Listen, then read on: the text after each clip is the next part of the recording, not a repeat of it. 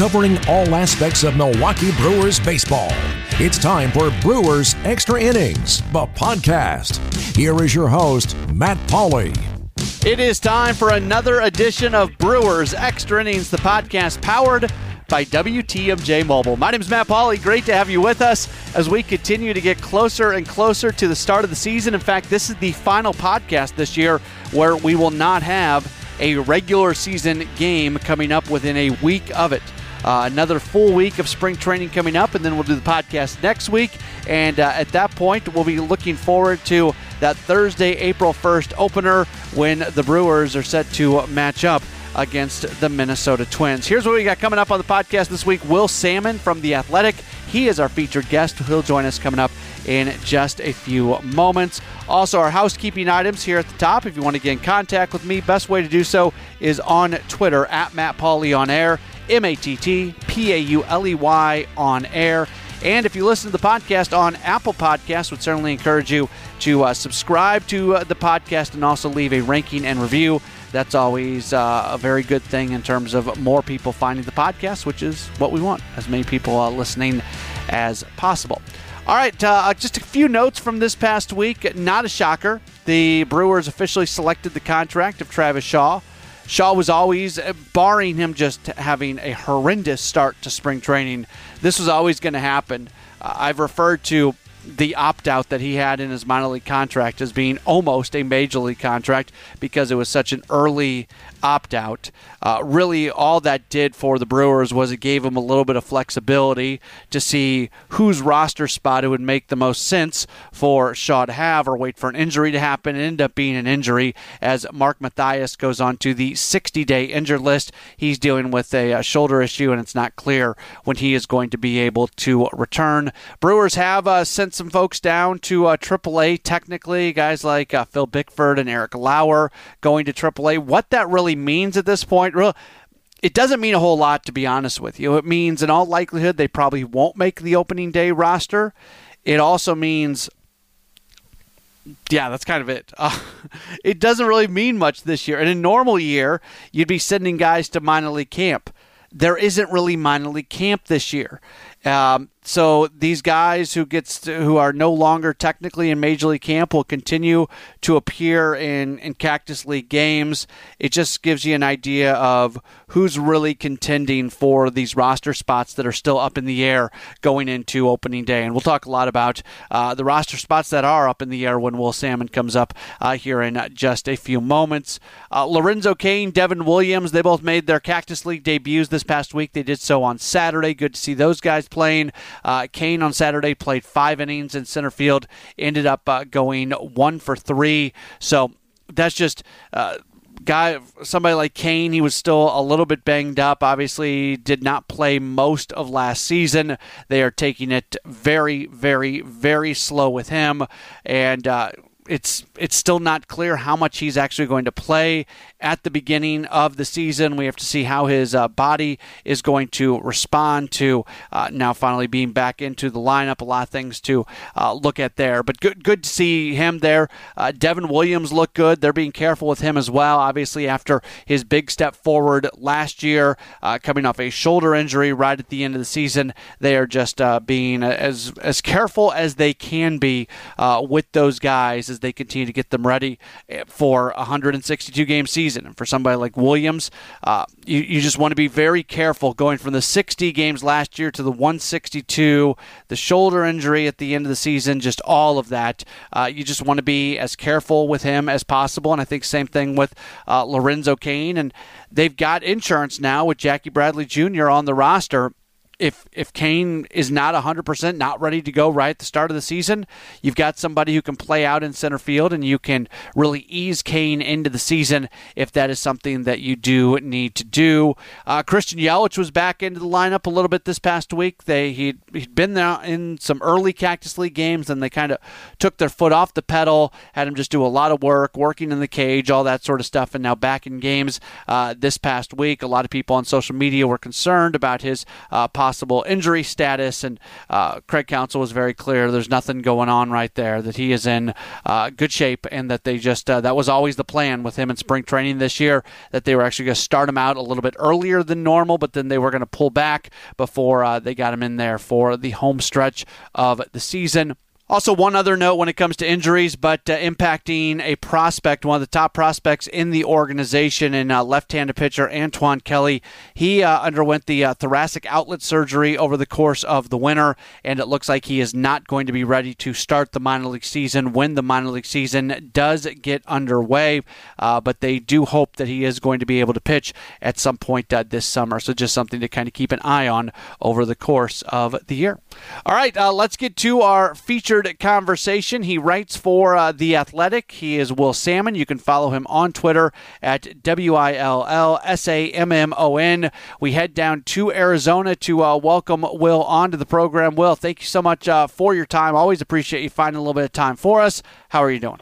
I'm doing well, Matt. Love the show. As you know, I'm a listener every week, so enjoy it, and I'm glad to be on with you, man.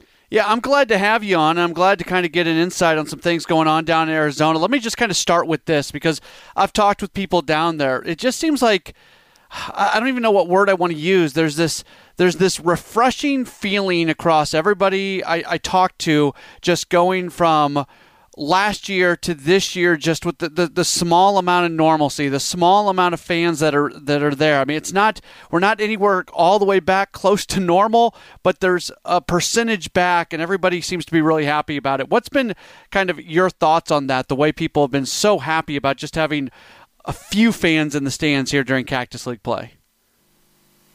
We're back to work in a lot of ways. And i feel like a lot of people who have returned to their jobs or to some semblance of what we're doing way back when, excuse me, say in 2019 or so, they can relate. And I think that goes a long way toward your happiness because I feel like, just personally speaking, I'm busy. Yeah. I'm doing stuff every day, and my hours are filled every day.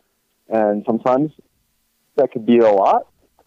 like there's there's only so many hours in the day, but I find myself not really caring about that. And I feel on most days re-energized to start anew. And I just feel like there's, there's a palpable energy in that sense. Whereas, you know, when you're operating just at home and doing your job at home, and I think players can relate to this too, and getting ready for the season and having sort of the unknowns in your mind, it's hard. It's hard to to get into a rhythm. Sometimes motivation can be lacking. I think all, all those things are things that people can relate to. But if you can't be happy in the sunshine of Arizona while there's baseball playing in March, um, there's probably significant issues. Uh, so gladly, I don't have those. I guess um, at least not at the moment. But no, man, it's been really, it's been a wonderful experience. It's it's definitely different with not as many people packed in stadiums you know, the the largest amount on the given night sometimes has been around 2,000 or so, and some of these stadiums are usually at 9,000, even 10,000 people. Um, so it's a difference, and you feel that at times. But you look at the bright side, and you know it's it's a fun atmosphere still for fans. I believe um, they're still getting their money's worth as as far as heckling goes. We could hear we could hear more of it now. I feel like, and so that's kind of a fun aspect. But no question. Just to have baseball games playing, um, things that we kind of draw from, talk about, have conversations about. It's good. It's all fun stuff. Yeah, and you know, and to take that kind of one step further to you know talk about being back to work and the sense of normalcy. Craig Counsell talked about this past week. Somebody uh, asked him about uh, he. I think the I think the question started. We're talking about Orlando Arcia over at third, and the answer delved into you know, small sample size, not enough at bats, not enough innings in the field to really evaluate. And then that took one step further where there's almost like this mindset change where last year in a 60 game schedule, they're making decisions with a small sample size because they had to. I think Brock Holt's uh, release was was mentioned in that, and now this year they have to kind of go back to the way it was, where you give guys a little bit more time. And baseball's that 162 game season, and there's a lot of time to have a bad first month, first two months, and, and still be able to kind of fight your way out of it. Is there a Is there a paradigm shift that kind of goes along with that? That after they operated in one mindset last year in a 60 game season, that they've got to really revert back to how it was previously, now going into a 162 game year? Oh, totally.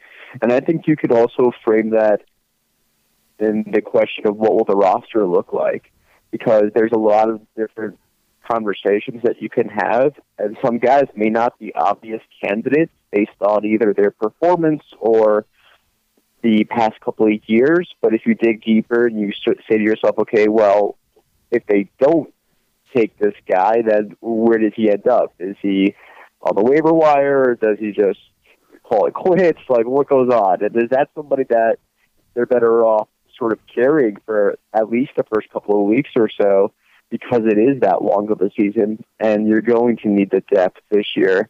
So, yeah, I definitely think that there's a paradigm shift in that thought process because, as you mentioned, Brock Holt was cut, you know, a month into the season. And that's just a decision that would not happen in a 162 game season for a guy who has the track record that he does, the veteran presence that he provides. That's not going to happen this year. So, 100%, you're right with the paradigm shift. And going back to the roster thing that I mentioned, that's where I feel like I am most intrigued by how the thought of a longer season comes into play, at least at the initial, uh, the start of it.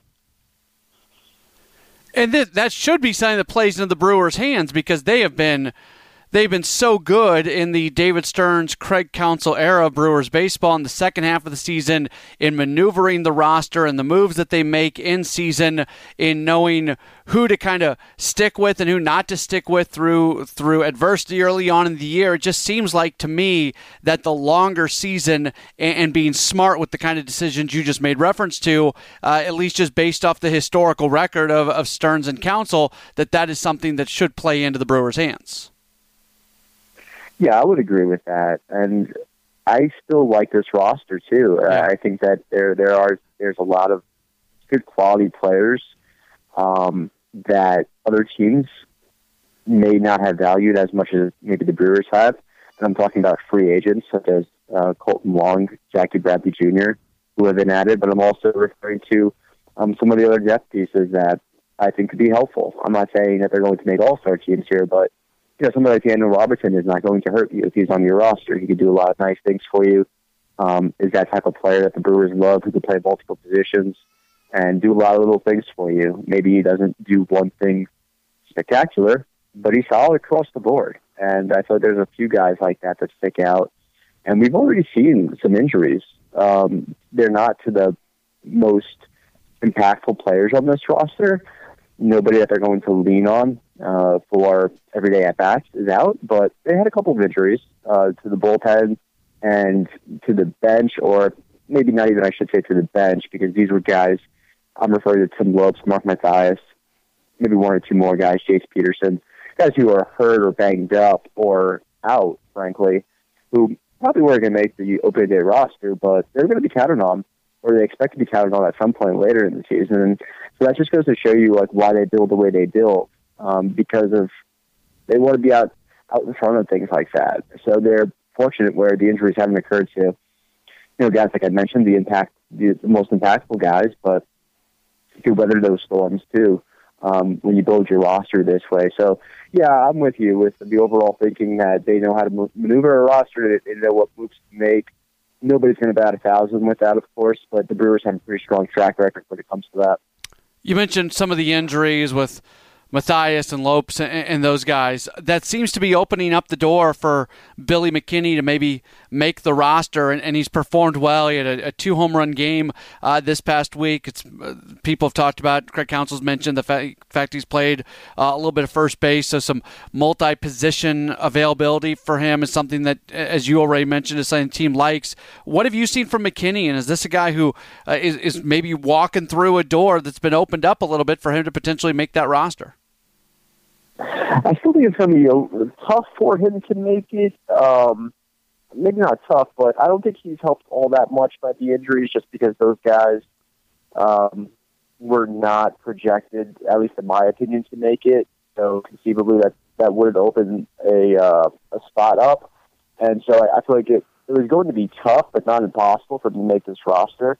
And I, I for the most part, I kind of in the same same line of thinking. It really depends on like what what amount of pitchers they're comfortable with going with initially. And it's weird because they have that off day right after the opener, so no, nothing stops them from saying, "Okay, this is our roster for Thursday," and then let's let's make changes two days later. Yeah, um, that's not anything new for the Brewers either, right? So that's definitely possible. So could I see him making the roster? Sure. Now that I think more about it out loud as well, yeah, and and I like him because first, yeah, he could play some first base, corner outfield spots. He also has a little bit, little bit of power that I just don't feel like people give him enough credit for. He played what two or three games in the majors in 2020, and then like in 2019, he didn't play a whole lot the majors either, but he did hit I think close to 20 home runs, in AAA. And yeah, sure, it's AAA. It doesn't really matter um, if you can't execute and put up numbers in the big leagues. It doesn't do you any good, of course. But I bring that up just because you know he's a first round, he's a former first round draft pick, and he's shown power in the minors. And would I be shocked if he if he's a, a serviceable bat off the bench who could give you a lift with some power? No, not not at all. If that's if that's what it comes to. Um, I think he's in that group of players that they have to make a decision on. And I think Daniel Vogelbach is another guy like that, where again he, does a lot of things that you like, but because he can only play first base in, in a national league that isn't looking like it will have a DH, and at first base, by the way, he he isn't the best defender, of course. Uh, it makes him it makes his uh, it doesn't hurt it doesn't help his chances. It hurts his chances to make the roster. So they they have a couple of guys like that, um, and then not even to mention the guys that they may carry in the bullpen and, and how many they will be. So there there are some questions when it comes to their opening day roster, but like I said, it, nothing stops them from changing that, you know, a day later. So I wouldn't get too caught up in it as always, but definitely some intriguing candidates for it. I've always thought power off the bench is one of the toughest things to have in baseball because more often than not, if you're a power hitter, you also strike out a lot. And if you're truly a bench guy, you don't want somebody who strikes out a lot because there's a pretty good chance that they're going to have one at bat a game.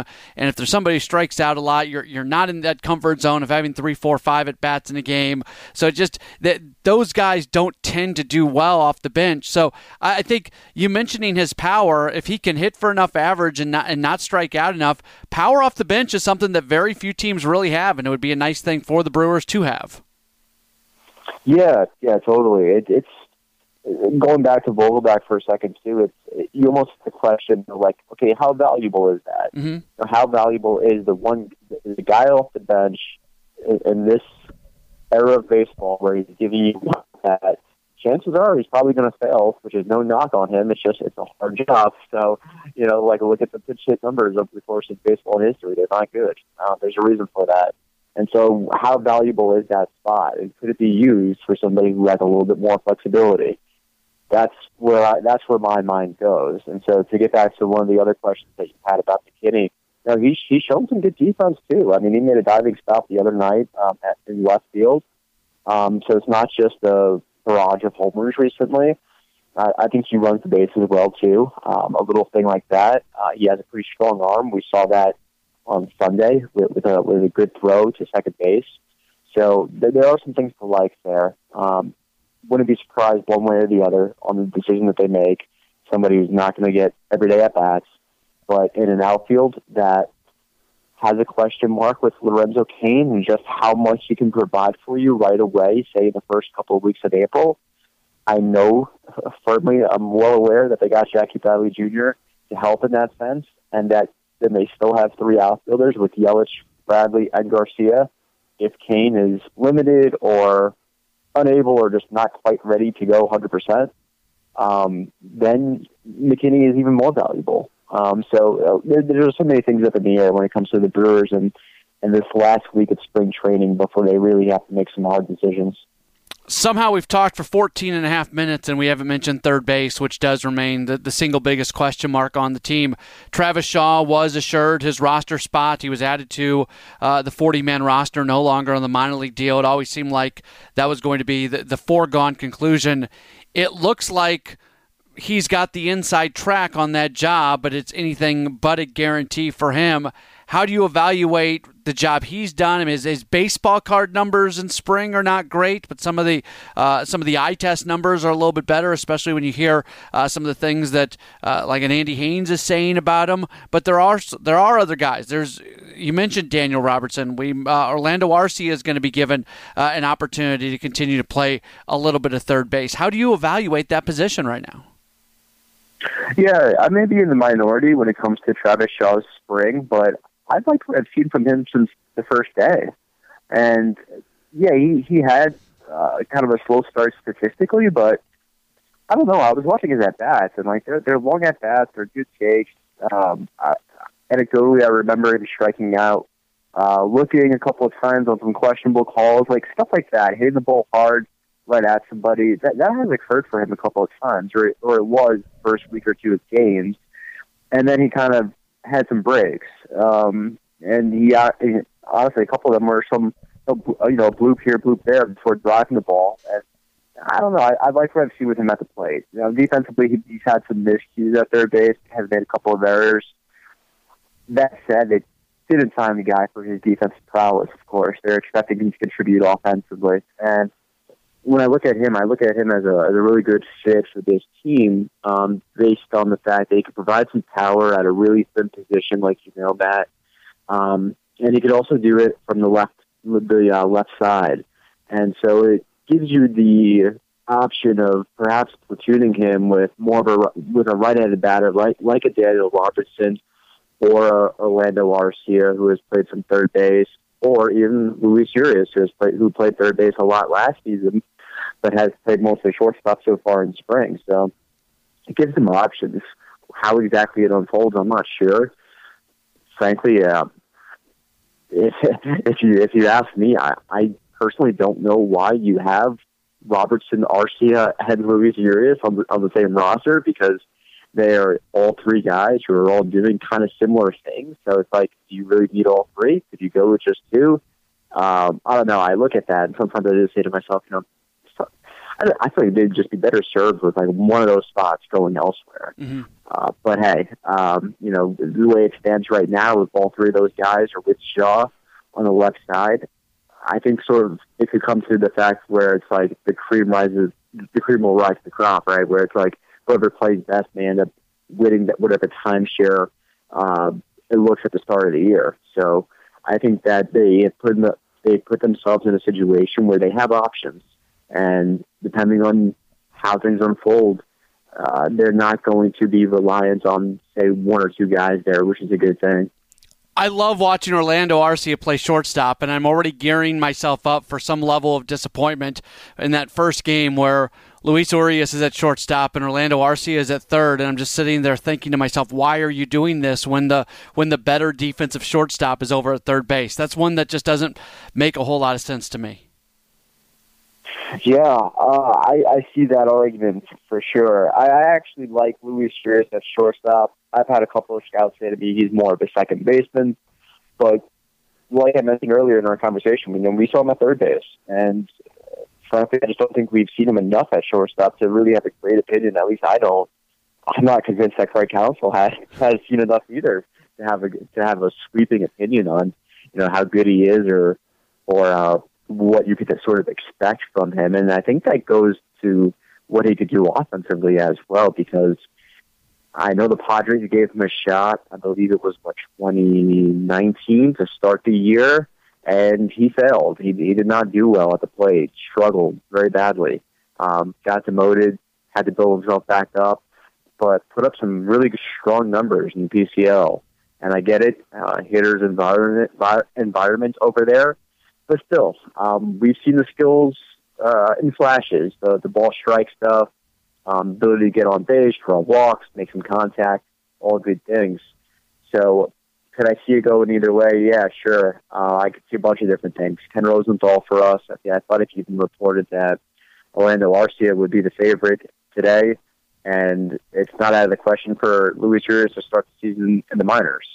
Me personally, um, I think that that's a tough decision to make because we don't know what the minor league schedule will exactly look like. I think it's expected to start what a month later. So, do you really want that guy to be waiting around for a month? I'm not sure, um, especially when it's a guy that needs every day at bat. So, I, I think that they like him a lot, but they just don't know exactly. I think they like. Let me rephrase that. They like his upside and the best version of what they think he can be, but they're not quite sure what he is yet. I think that's a fair way to put it with Luis Urias.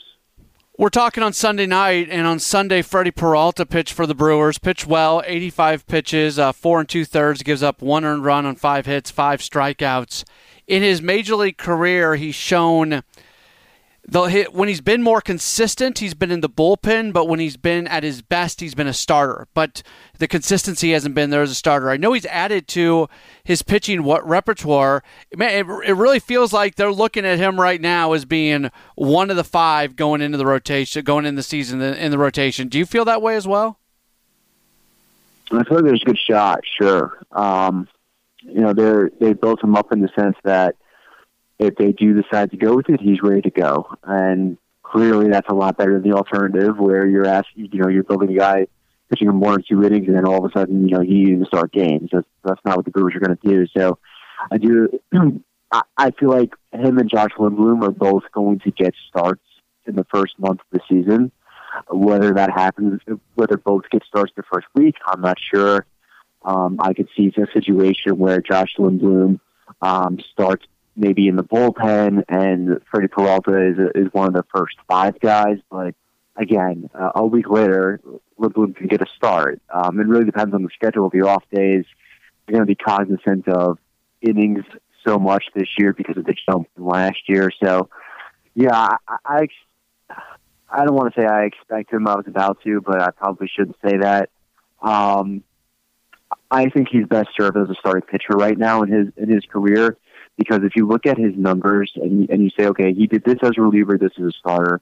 To me, in, in that history, it doesn't mean a whole lot because the pitches have changed. Yeah, you know, the, the slider that he was throwing is completely different.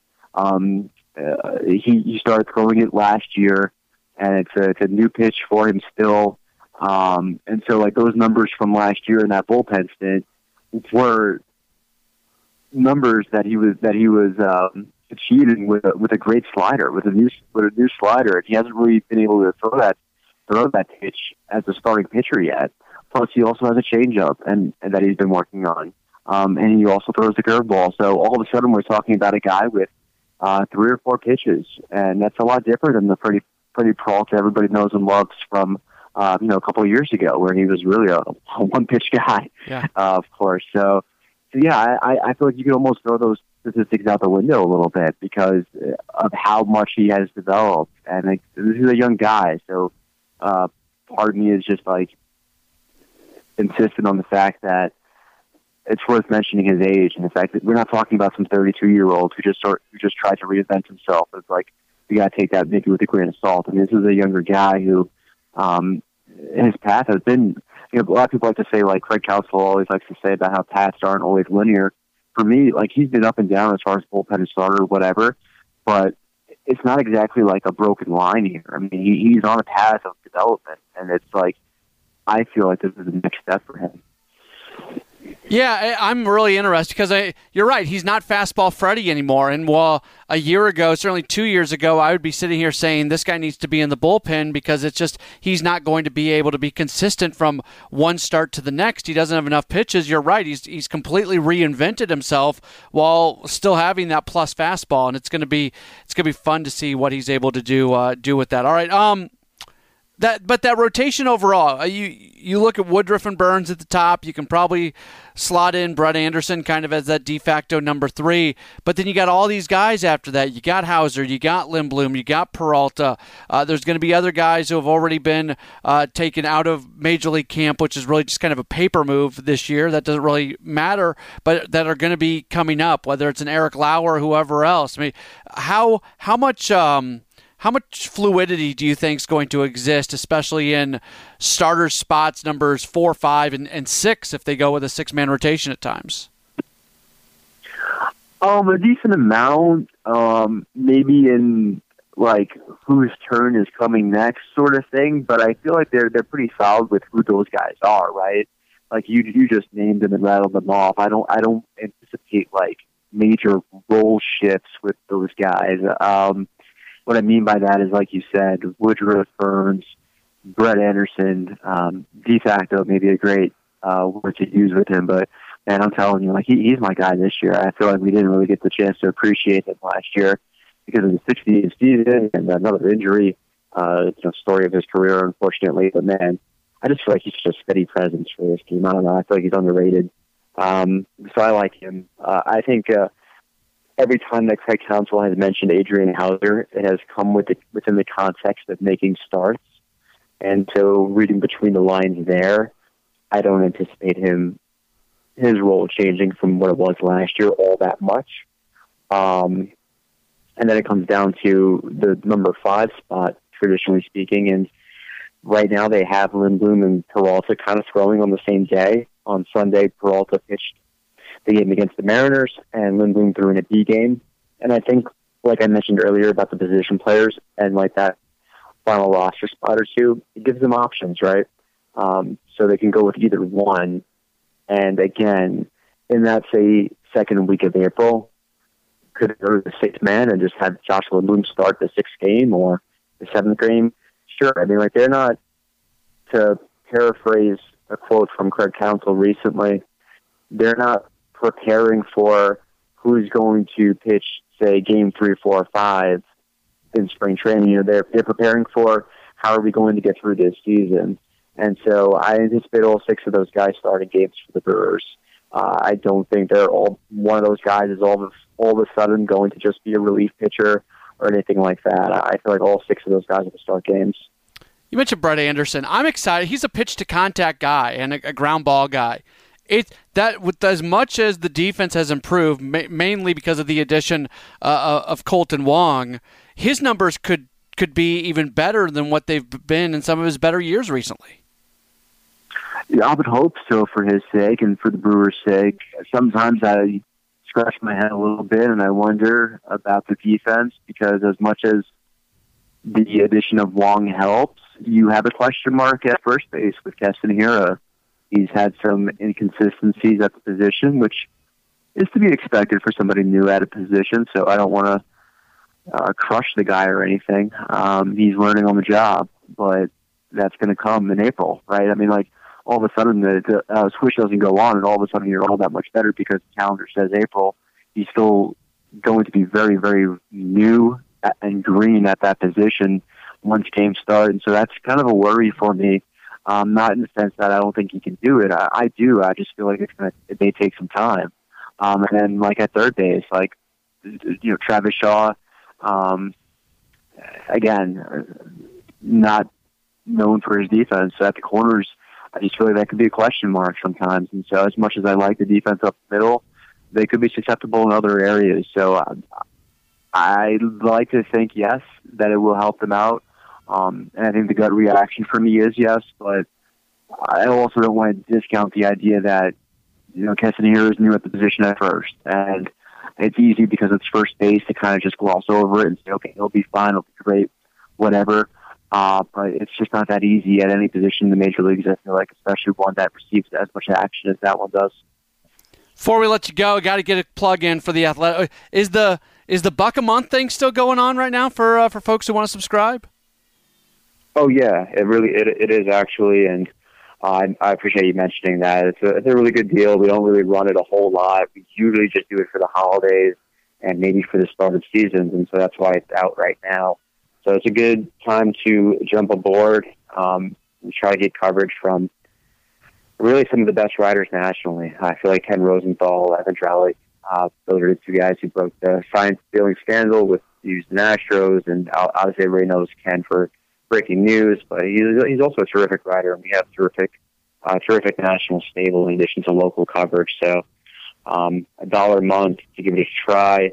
I feel like there. I, I'd like to think, Matt, um, that there are worse things you could spend a couple of dollars on. Uh, I don't know.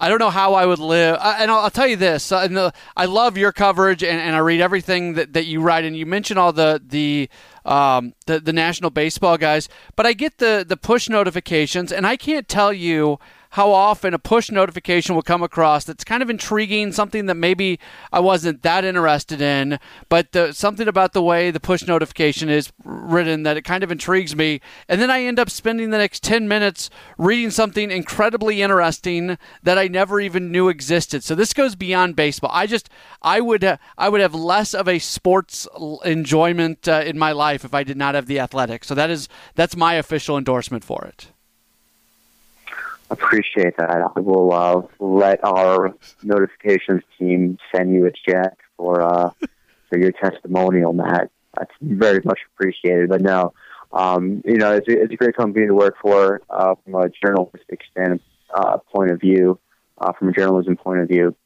Um, you're able to kind of tackle some stories that you maybe otherwise wouldn't have the time to do because, you know, otherwise you'd be too worried in these very, very minor updates that can be done via social media and whatnot that I try to do. So, yeah, I'm thankful to be in the position that I am to to try to do um, a more big picture view on things, uh, all things Brewers.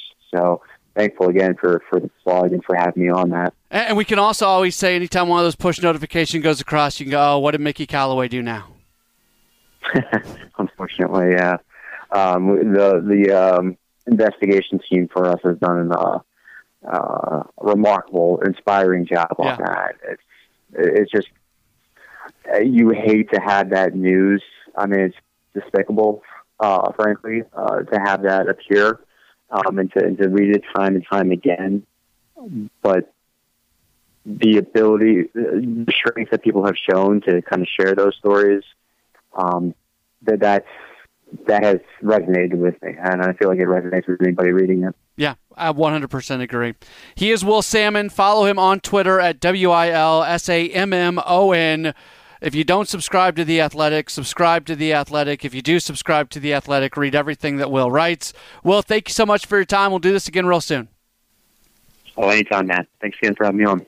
Will Sammon joining us here on Brewers Extra Innings, the podcast powered by WTMJ Mobile. Let's look ahead to what's going to be coming up this week for the Brewers as they go into their final full week of Cactus League play. By the way, uh, be tuned in on uh, WTMJ.